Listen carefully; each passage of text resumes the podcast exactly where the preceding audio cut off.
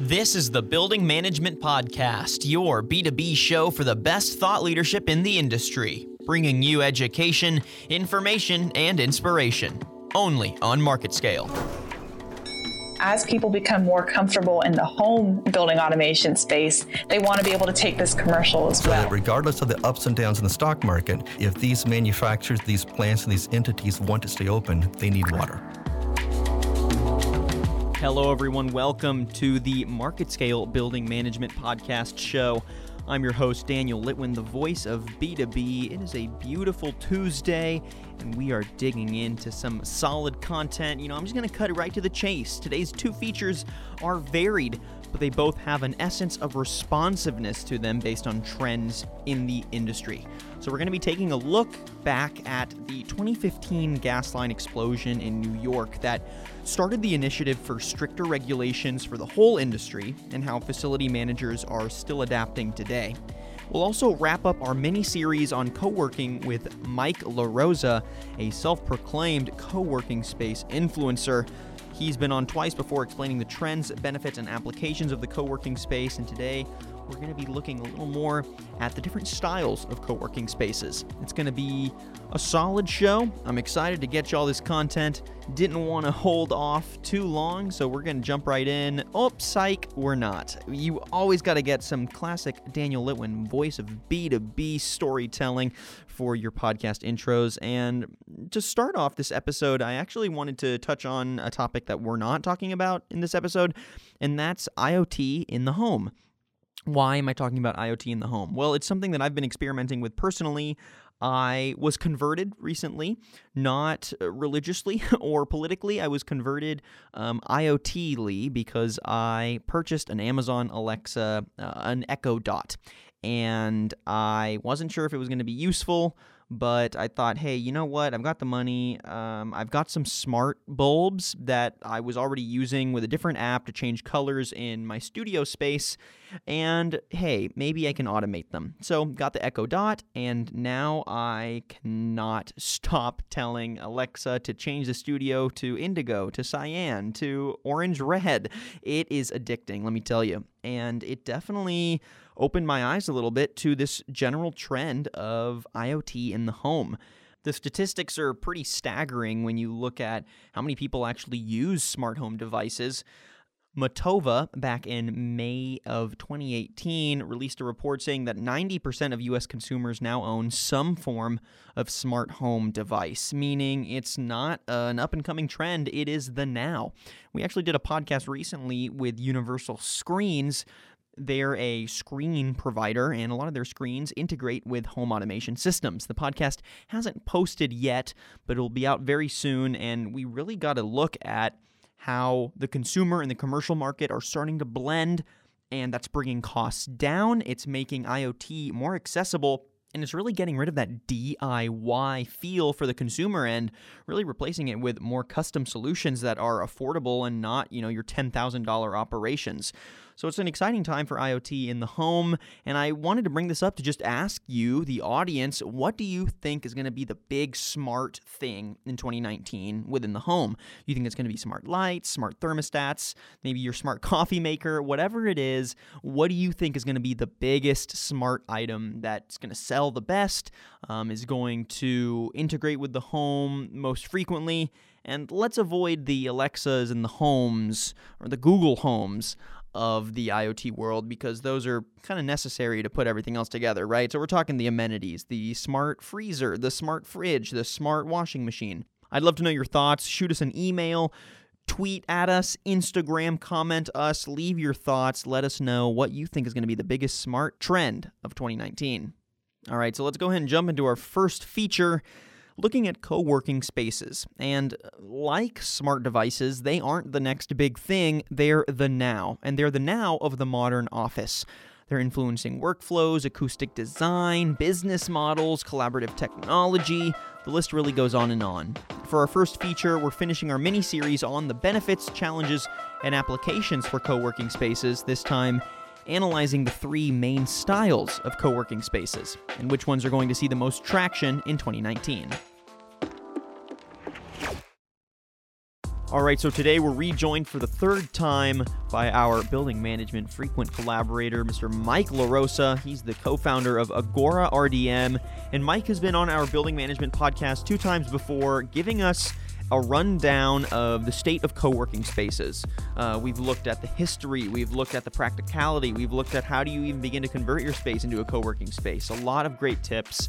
And for our third and final chunk of this little mini series on co working, Mike and I are going to chat more on the different types of co working spaces. Something that I don't think is talked about often, but there are very different styles for a co working space. Some work better for different industries than others. Um, and he's going to give us a, a, deep look at which ones are his favorites, which ones work best for what kinds of industries, and why we should continue to find unique ways to create co working spaces for each kind of scenario. Mike, great to have you on the podcast. How are you doing today? I'm awesome. Thanks for having me back. Absolutely. Always a pleasure getting your insight on co working. You are. You are the co-working influencer. If I had to name one, I'd say it's it's definitely Mike LaRosa. Oh shucks. Well, if there's something to be, then I'm happy to be that. I love it. Well, all right, Mike, let's go ahead and jump into our main topic of conversation for today, which is wrapping up our look at co working spaces in general and the trends we've seen over 2018 and now leaking into 2019. So let's start with a little recap. I kind of already gave one, but I think our audience would like to hear it from you uh, on the last two episodes that we did on co working and why that information was valuable, if you just had to sum it up. Yeah, I, I think that uh, my goal would be to get the point across that co-working can exist across any type of industry and any type of business goal and so in previous episodes we've talked about um, you know agora rdm we have five key operator kind of verticals or buckets, right? The independent owner operator, someone who is more of a community builder that, you know, has a smaller space but a really active um, uh, community and, and, local industry connections. Um, the multiple location owner operator, kind of like the WeWork or Industrious. Um, existing businesses that we've worked with, such as Second City Comedy. Uh, real estate developers, such as the first group in Dubai that wanted to put a co working space into a hotel. And then the last bucket is just enterprise level space management. So, whether it be an HR department or a COO that's looking as to how to either monetize the space that they're currently leasing or empower their remote teams with uh, tools that let them work wherever they are. Yeah, I mean, I, I love the trend of co working spaces. Um, it's definitely empowered, I think, a lot of collaboration, um, a lot of innovation, too. And you put creative minds in the same space, and everyone's kind of on their own wavelength, but willing to learn and willing to share, you probably get some of the best work that you know you'd ever get. Um, everyone is just personally motivated, and everyone is is looking to. To have those big moments of inspiration. Uh, I know there are a lot of trends that go along with co working spaces and a lot of a lot of uh, subsequent trends, such as now having to deal with acoustic design challenges because as spaces get bigger and uh, more cavernous, um, less walls, right? Then now you're ever having to deal with reverberating sound and it's it's an interesting thing that's definitely changing up how facility managers approach um, managing their space how aec professionals consider um, designing their space and uh, putting it together and obviously operating it. So uh, let's dig into the different kinds of co working spaces, which is our main topic of conversation for today. Uh, I guess to start off, when co working spaces first took off, Mike, did you already see them have several iterations or was it was it just something that evolved on its own, sort of natural selection style. We got different kinds of co working spaces because we started to see needs for them.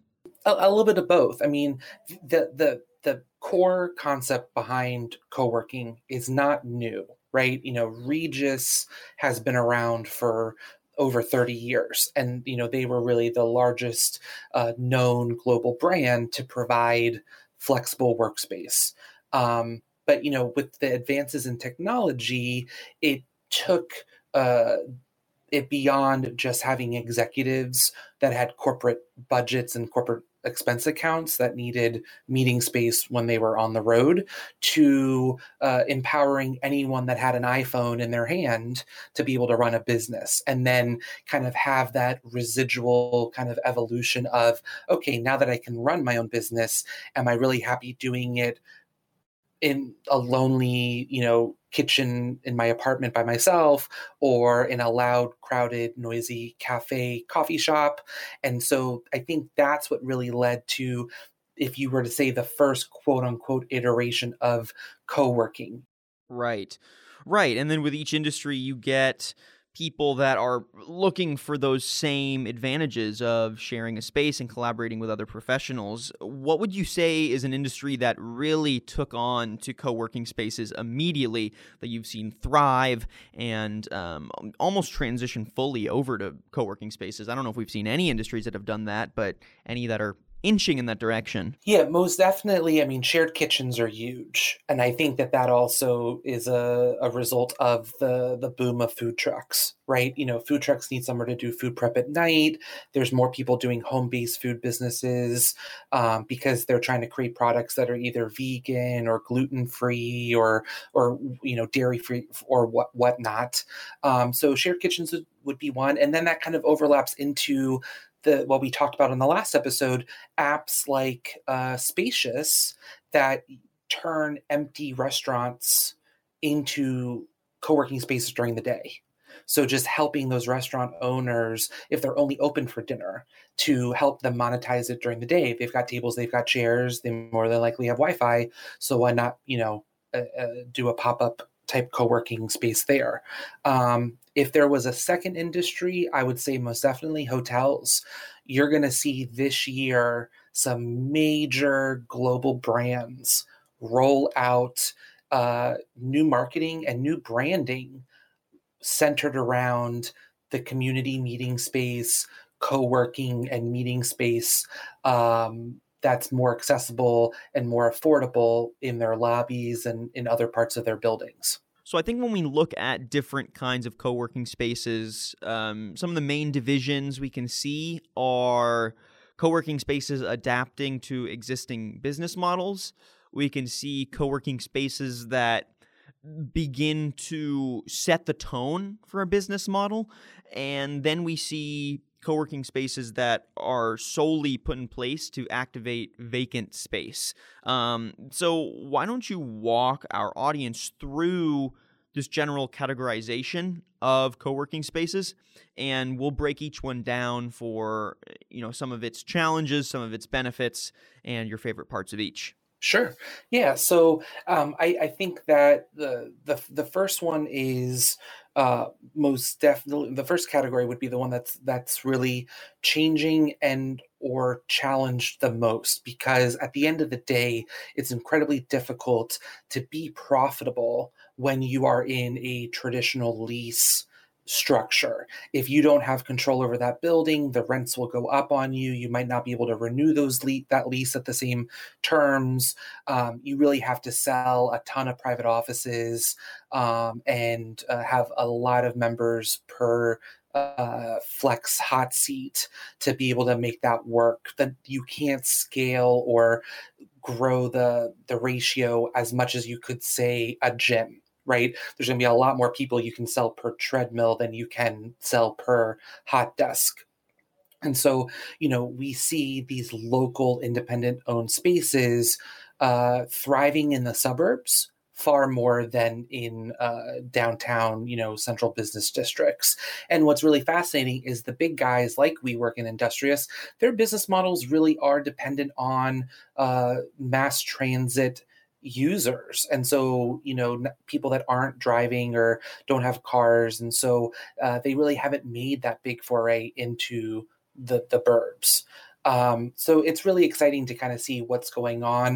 Y- you do tend to have more of the freelancers or independent consultants or, you know, creatives that are drawn to to those types of spaces and you typically have maybe a little bit more of an authentic community or even maybe a little bit of an older demographic that's not looking for the super hip trendy neon lights and free flowing beer that let's say millennials would be going for. Um, the second category is these businesses and companies and you know fortune 500 fortune 100 corporations that are trying to incorporate co-working into their business model. You know i reference the project we did with second city comedy. You know they've got this beautiful training center in chicago. Their business model is not co-working. They're not looking to make money off of co-working per se but they've got this beautiful facility that sits empty between 8 a.m and 4 p.m um, it's packed in the evening, but they do it just to bring more people into their space to share their story and to encourage people to maybe t- to consider taking a class or or whatnot. Um, there's the hotels that I, have referenced that are struggling to keep up with uh, meeting sales. You know, if you take a look at if you are booking a conference or even a boardroom meeting for 12, at a hotel, you have to do a food and beverage minimum. You have to then contract AV and internet through a third party vendor. Co working spaces provide all of that in one payment. You don't have to worry about food and beverage minimum at all. You can order from wherever. You can, you know, typically they all are wired with TVs and, you know, AirPlay or Chromecast. You've got the internet.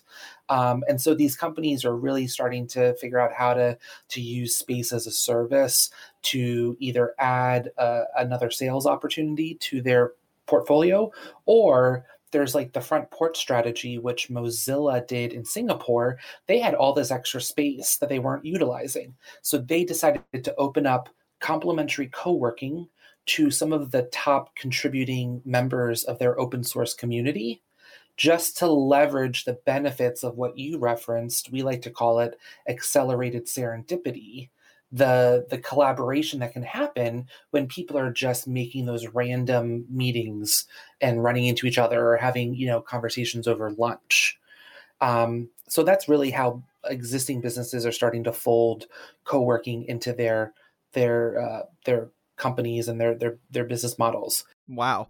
Well, I mean, it sounds like every industry is finding some use for co working. Um, the fact that malls are taking advantage of this, I think, is a is a really cool step in the right direction. Because yeah, you're right. Um, the reign of the mall is definitely over. I'm not saying that malls all are going to close, but y- you know, other than your staple few within the larger cities, just the idea of of the mall isn't quite as popular. So how do you fill that space? How do you make that space valuable and then turn your mall into something profitable? Finding the answer in co-working i think was probably pretty unexpected. Oh for sure. And and it's not just in the retail. I mean there's another space that i would uh, uh would love to to mention. It, it's called relay shop spaces in atlanta.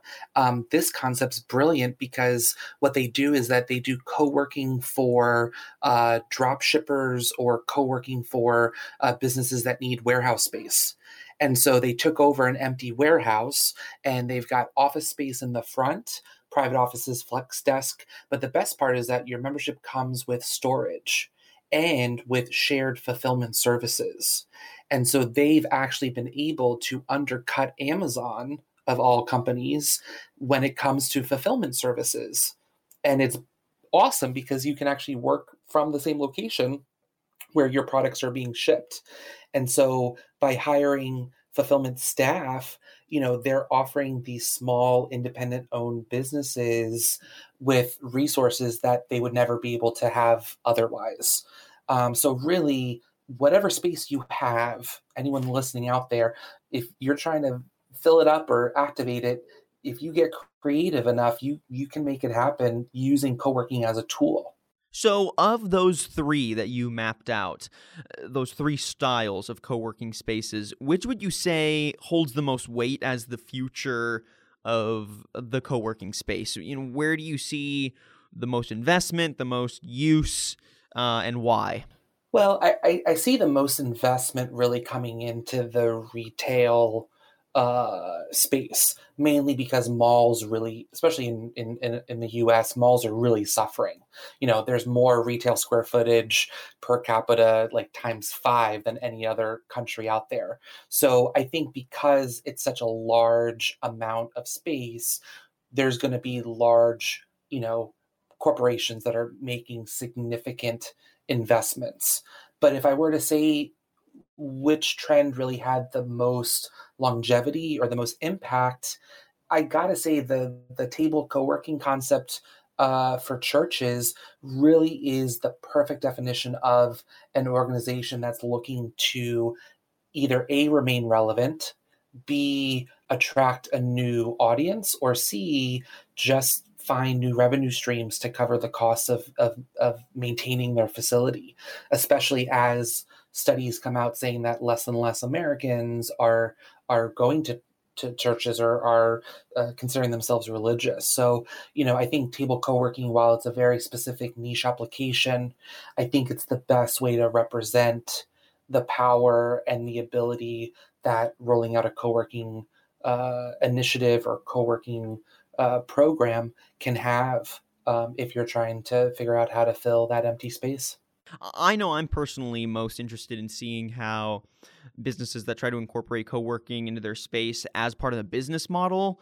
Uh, I'm trying to see how how that continues to evolve because the idea of not only utilizing co-working spaces know, because it allows you to save money on leases and allows you to collaborate with other industry professionals, but just the idea that you transform your business into something that thrives off of co-working and co-working is integral to the structure of your company is is a really interesting concept to me. Um, you know, taking this trend and transforming it into into a core of your business uh, and its operations.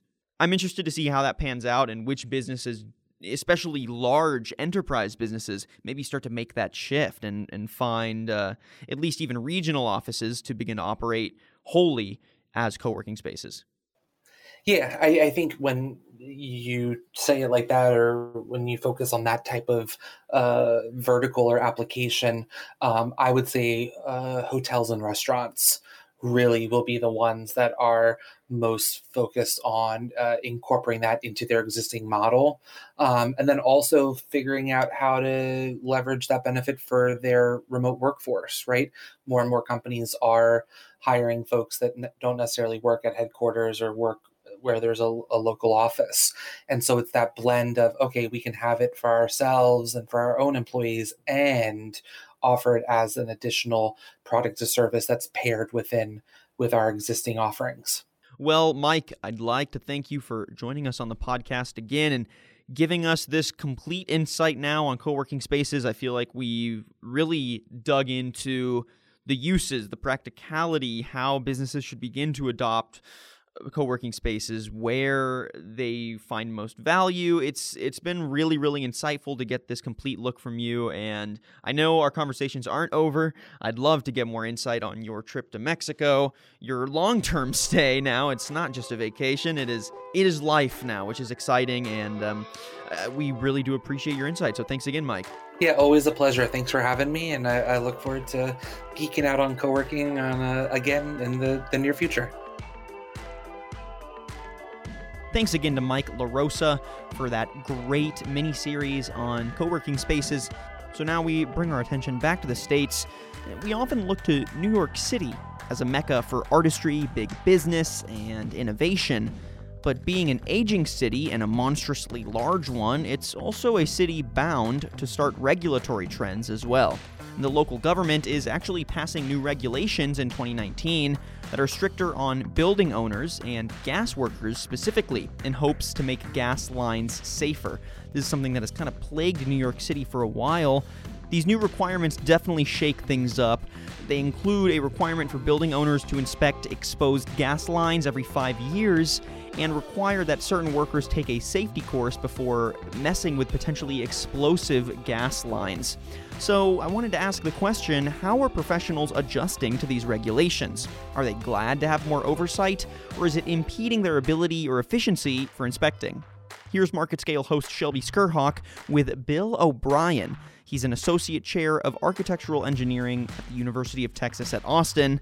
And Shelby and Bill comment on the changing regulations and the positives and negatives of more oversight for gas line inspection, from improved safety to more training time required for workers. Let's jump in.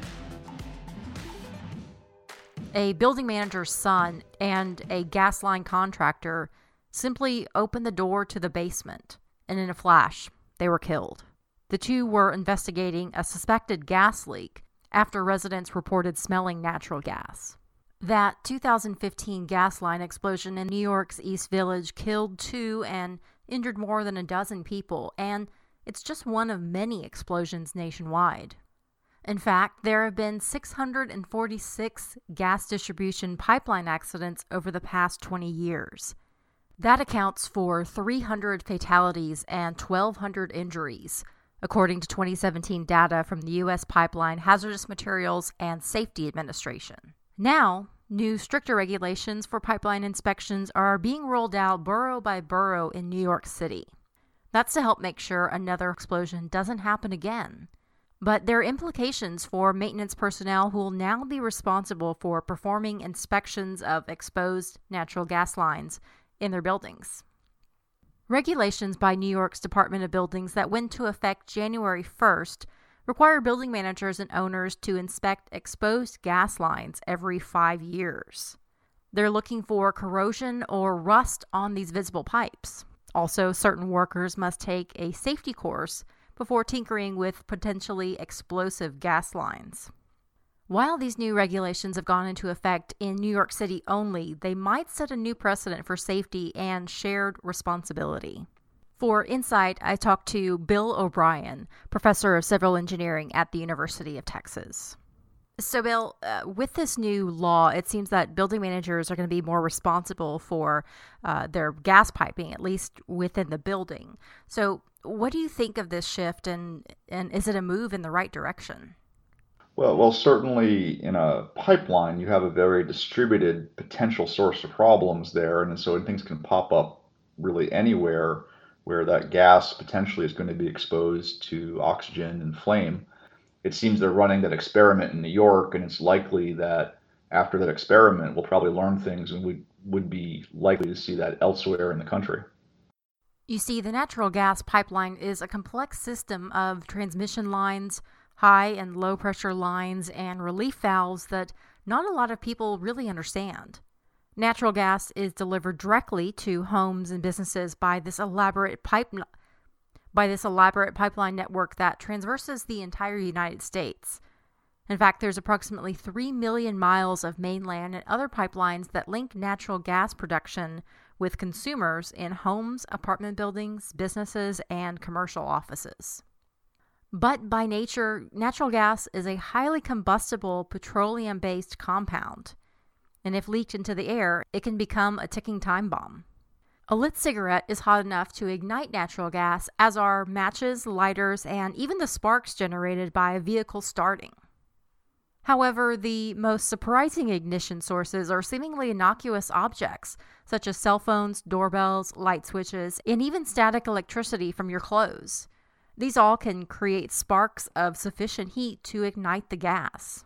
Now, this isn't supposed to be a scary consumer news or PSA to call 811 before you do any digging in, in your backyard or premises, which, by the way, you should.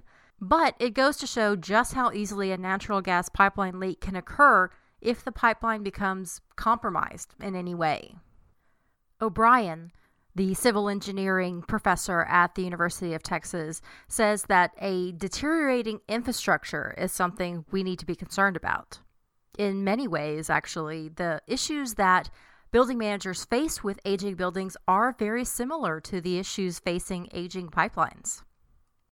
Well, our infrastructure is aging across the country, and in places like New York or the older, more established parts of the country, of course, the uh, likelihood of failures uh, or problems is much higher there than other places, but it's not certainly not unique to New York City.